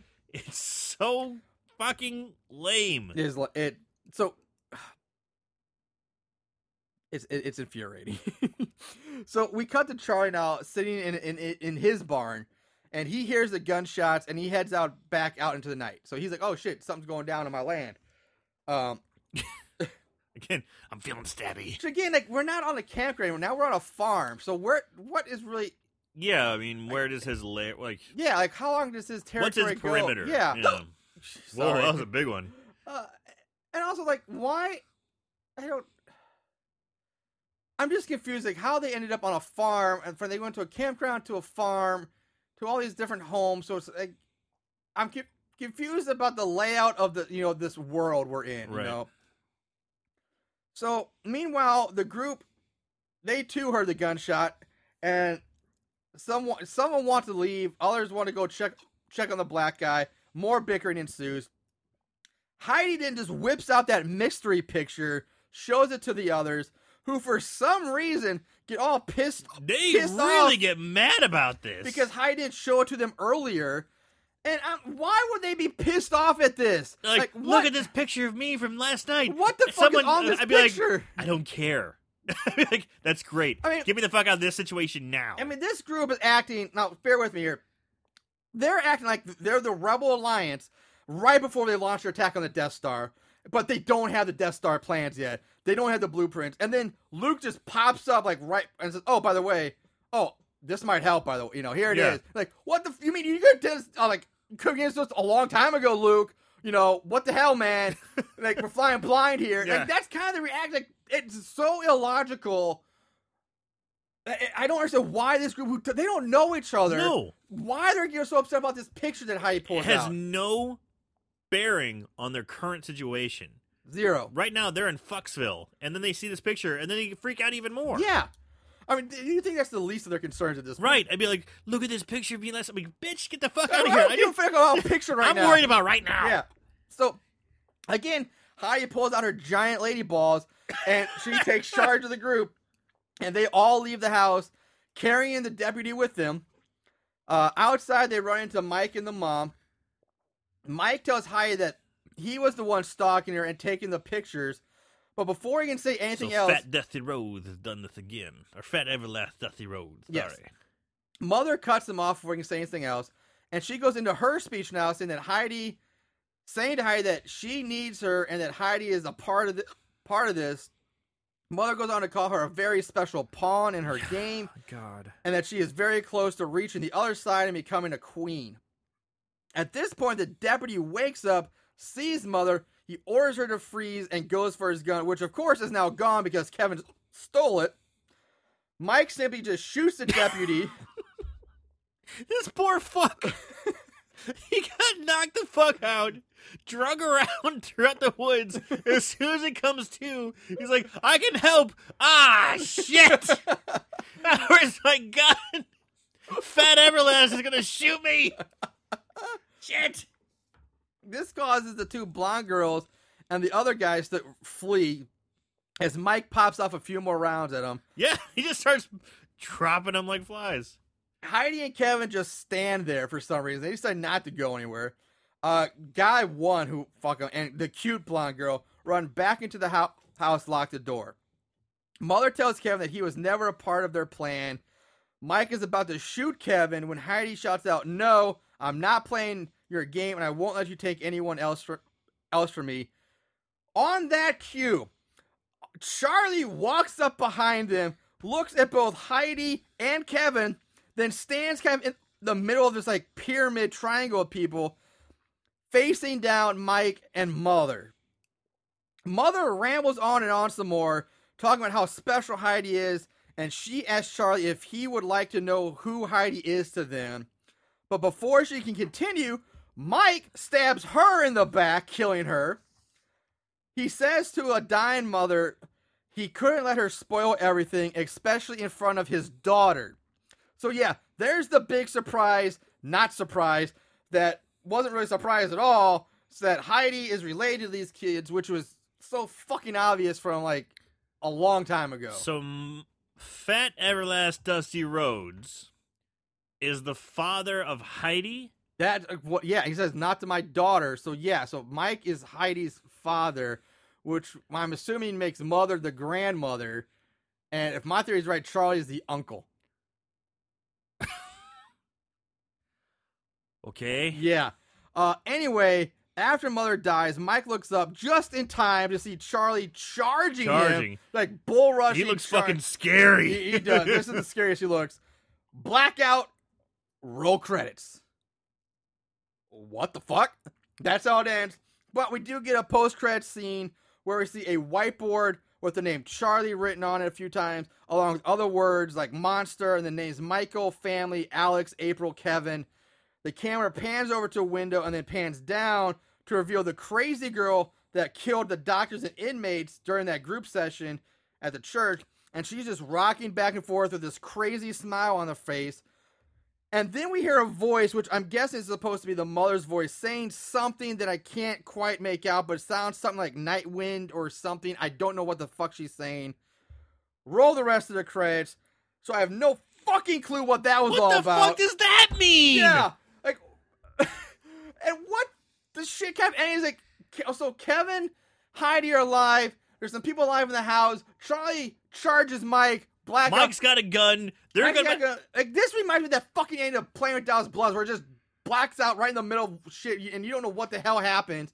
and then you get a nonsensical post credit scene that makes zero sense. That's not- nonsensical. Like, makes no sense. we have never seen. We saw that girl in one scene in the in the the the, the where she. church session where she kills people. Never see her again.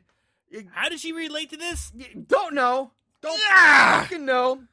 So and and also on top of that, what the hell happened to the campers that were originally telling this story in the first place? Right. Like this was all a flashback, but you never get an end of the story. this is supposed to be a story. yeah, it's not like having damn it! They- There's supposed to be an end of this. You're supposed to go back to the campers. and "Yep, that's how it ends," or something like that, or and then Troy pops up and kills them. Right. That's how it should have ended. Like something. what is going on? Fuck. So on top of that, what the fuck was this plan supposed to be with Heidi? Like, how did that even like? How is that even possible? there was no, they didn't know Heidi was gonna be there, and if like, like, how is that even supposed to come to fruition? What was supposed to happen? How fucking lame was that picture? Like The whole picture thing that they kept like talking about. That was so lame. That had no bearing on anything, and people are freaking. Fuck this! God damn it! God damn it! Yeah, there's a lot of questions left unanswered with this movie. Uh, a lot of issues, but uh, let's move on to favorite kills. There can be only one. Favorite kill? All right, there were there were a decent body count in this movie. Not not Yeah, a body count, yes. body count. but But kills. kills, I know, it's rough, rough. You gotta pick something, man. You gotta pick something. I'm gonna go with the very first kill. I'm gonna go with the very first kill. I'm gonna get, go with Charlie getting stabbed by his mom Really? because that was probably the most interesting death. That was the way you kicked me. We haven't already soaked through the shit that we got into, so you know we're starting off with a fresh, clean palate. And they go to the barn. She's looking affectionate. She's stroking, him, you know, stroking his face affectionately, saying "I love you." And then she starts stabbing him. And you know, it's not not a hugely graphic kill, but it's it's a kid getting murdered. It's probably the one that was kind of caught, it definitely caught my interest, and that's it. That'd be my favorite kill. All right. Um, for me, yeah. Again, the kills weren't that great. They Uh, were really bad, and uh, you know he was so quiet. He like whenever he stabbed them, they go. "Ah!" No one like ah, no, like multiple stabs. It was always like one stab, you're dead. Now,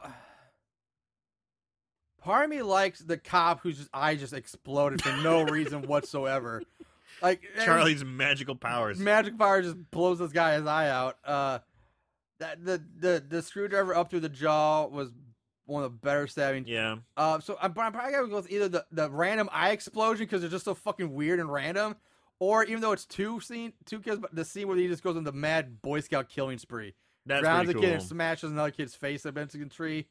Um, I don't know if I can really pick between the two You can just say Boy Scouts. Boy Scouts. It's like two. Little... Well, I meant like Boy Scouts with the eye explosion. Like I'm not sure which one I'm going with there, but it, it's high for me. Everything else kind of sucked. it did. Um, it wasn't it wasn't great. Um, but I mean, I get it because I mean it, it's a low budget independent movie, so I, I get that. Not everything can be all super gory and, and super special effects. Yeah, but yeah, I mean, it's part of the thing that, that the problem was like they limited themselves by using a screwdriver as the weapon. Yeah, I mean, big that- time. that- there's not time. much you can do with that. Yeah, not a lot of versatility. No, He So- did snap into a Slim Jims a couple times, I think. He did break some necks, yeah. And Yeah. there's a lot of people getting shot, but you know that's not that's not scary. All right, so let's move on to odds and ends. Not only did they watch these films, they researched them too. Ugh, what is wrong with these guys? All right, uh, this is gonna go real, real fucking fast this week because there's like nothing. Uh, ratings: IMDb a 3.7 out of 10. Uh, Rotten Tomatoes and Amazon, there is nothing there. They're, they're not on their sites. Uh, even Amazon, I couldn't. There's nothing there, Wow. which is surprising. Wow, yeah. Um, plot keywords, again, none. Uh, trivia, none. Couldn't find anything. Can't find nothing Ooh. on it. Uh, so that's it for odds and ends. However, ironically enough, we do get to play the budget game. Time for Aaron to blow his wad with the budget game. So, of all fucking things, we get the budget for this. Uh, Aaron, what is your guess for the budget for Campground the Requel? God damn it. Okay. Um, they had locations. They had several different locations. Um, they had a lot. A lot of people in this movie. A lot of people. There were a lot of people. Yeah. Uh, they meant spent money on the shitty looking sheriff's uniforms, uh, the stickers that went on the car, like someone's you know uncle's Ford Taurus that looked like a sheriff's vehicle. Um,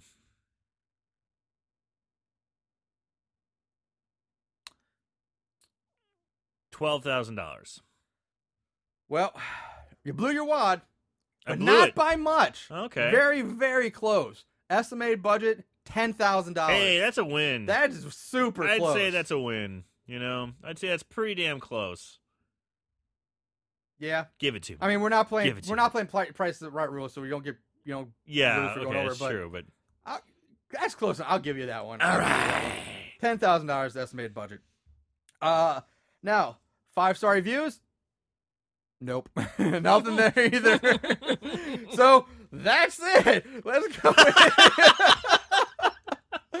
we go Worst s- episode ever. We go straight. Yeah, it, including Marshall's hiccups. We're kind of drunk. Marshall's got hiccups. this movie sucked. So let's wrap it up. Final thoughts, Aaron. Take, kick us off. I think I just said it. This movie sucks. Uh, I'm gonna say so bad it's scary. Uh, just a few things. Um, you know, it's kind of funny. It, it's it's a bummer because it, the guy who directed it uh, was Roman Roman Jossart, Joseph. I- right? the guy who played I'm sure. Brandon, Yeah. who was the strongest actor, Yep. who had the best personality. Yep.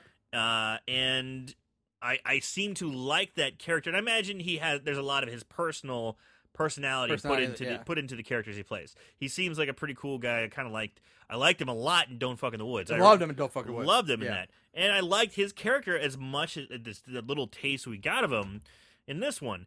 But he's not there. So you take your strongest element and you put him behind the camera. Okay, Well, I mean, he wrote and directed movies, so that that's his role. So I don't blame him for not having a bigger role because he can't do write, direct, direct movie, and you know he's not doing like a George Clooney writer, director, egomaniac. Well, I'll thing, tell you what, then, man. Stick stick in front of the camera because behind your camera stuff, I didn't like it. I didn't care for it. Uh, it was too hard to keep up with. It was convoluted. Uh, the actors were dog shit. Uh, I just did not care for this movie at all. I would say it's so bad it's scary. Um, now I'm I'm I'm on the fence with this one. Really? I, am gonna I'll explain myself here. I'm gonna go. I got some stuff to say. Um. Oh, I just lost my train of thought as I say that. um. Okay, first of all, I think this movie had potential. Like I, I, I really did. Like it started off, you know, you you had the formula, you had the killer, the campground, the woods, you know, you had the, everything there. It's just somewhere it got derailed. Uh, I don't know what I'm originally gonna say is this is a remake or a retelling of the of the actual campground movie. What the fuck was that movie like? Like, why do they need to remake it into this? Like, what I want. What are the differences between these two? Because this isn't a complete sequel. It's you know the joke is it's called the requel, which is like a remake, Right. retelling, but a sequel. So I really want to know what the difference between the two is. But I like I said, I think there was potential for this movie. It started off strong. I mean, God, we had like 10 kills, or not maybe 10, but at least a good five or so in the first 10, 15 minutes. And then it just started morphing into something else. You know what I did like was the killer. I thought the kid like, he was a big he he he was a big, imposing, scary looking dude. His mm-hmm. mask was a little something to be desired. yeah. but he moved like when he was running he looked like he was going to run right through you. Yeah. He was fucking intimidating with his physique and his size, and like he looked like he could fuck up four or five people at one him, time. Give him a better mask and maybe some draggier and more, you know, or you can give him some, horror-esque clothing. And or yeah. some versatility with weapons. Yeah. You know, just I say I think they. I agree with you. Like the killer was the best ass in the movie. I, I totally agree. I think the killer was the best thing about the movie. But again, I don't think it was utilized to his fullest potential. Mhm. Um, and that said, like, and then when you look at the ending of this movie, is he really even the villain? Like Yeah. Jason, Michael, you, they're the villains. They're the bad guys. But then he'd be oh, almost because he's like a sympathetic guy. I mean, his mother kills him, and he comes back wanting revenge. Like, What's going on his, here? his brother His brother's- or, or is that is, is his, his brother? Like, what's going on with his family? And You he and then he kills. Obviously, wants to fight the brother and he's kill Mike. charging at him like a fucking like a fucking bull. Right, and And it looks like it's going to be an epic showdown, and we don't get to see any of and it. And then you think about yeah, he killed kids, but he killed the bully kids and left the one kid alone. He's like, get out of here, kid. So His mom shot. so basically, he was standing up in a very demented, I'm mur- murderous way, but he was standing up for the little guy. So the killer isn't really even a killer. He's more sympathetic. He's more like an anti-hero, which is you can't have that in a slasher movie. Yeah, you can't. you- And but once it, the movie started shifting away from the killer, from Charlie, and started becoming more about this mother Michael weird ass dynamic with Heidi crap, I started losing. it. Like I don't care about these people. Just give me the killer slashing people in this campground. That's all I need. It's called campground, not fucking mental rehabilitation family therapy session movie. I don't know what you want to call it. Like it's not that. So that's where I lose it. But I like the beginning. There's some kill scenes I like. I like that they had the balls to kill the like, Boy Scout kids. That you don't see that every You day. love when they kill kids. Uh, Roman, I hate to say, I Roman Joseph. Like I agree with you. We loved him. Yeah. In in in, in Don't, Fuck in the Woods. He was awesome at that. His short time on screen in this movie was great. He was definitely the best asset in this movie next to the killer. And I get why he wasn't anymore because he directed it. But I'm on the fence because I there's probably I really liked it, but I there's things about I didn't like. But I when it comes down to it, gun to my head, I'm gonna probably have to say so bad it's scary. yeah. I don't want to. I really wanted to like it. It's got there are some good things about this movie, but I think there's more things where that fell short, that did live up potential, that ultimately brings it down for me. Um, now, with that said, I have been in talks with Roman Jossart over Facebook, and we are setting up an interview to talk about this movie and Don't Fuck in the Woods. Hopefully later next week will be done. So let's see how we handle that after Aaron just ripped his movie apart. uh, hope like now, if, who knows? It might not even happen now, but uh, we haven't talked, and He's excited about doing it, so hopefully that'll be coming up in the, you know pretty soon. So watch for that. I mean, I just got to be honest. I know that's know? what we have to be honest. That's we that's what we do. We're we're honest. But I like it when they make these movies, you know. So Maybe he can explain some to us that we got lost in transition, or maybe explain some of this stuff. But uh, either way, we're still going to talk about "Don't Fuck in the Woods" and some other things he's done. So, So really quick, I f there's some things I forgot to mention really quick. Okay. Um, uh, Mike, the character Mike, had a tattoo on his forearm of this character or this this this, like alien that's Daniel Johnston, who is a great musician who I believe has schizophrenia and has some issue, some mental health issues. Who made some amazing music. He just made a bunch of tapes, and it got picked up most famously by Kurt Cobain. It was an influence in Kurt Cobain's um, uh, life and music career. And there's pictures of Kurt Cobain wearing these uh, Daniel Don- Johnston uh, t-shirts with his weird art on it. And when I saw that, I was like, "Holy shit!" it blew my mind. I was like, one, I can't believe someone got a tattoo of that on his forearm. and two, I was like, that's fucking cool. So that guy that plays uh, Mike must have some great music musical taste. oh, there you go. And he fucking sounds like Dusty Rhodes, Dusty Rhodes. which is fucking awesome. Um, the other thing that kind of came to mind a little bit was um, I couldn't help but thinking about Charlie's Farm.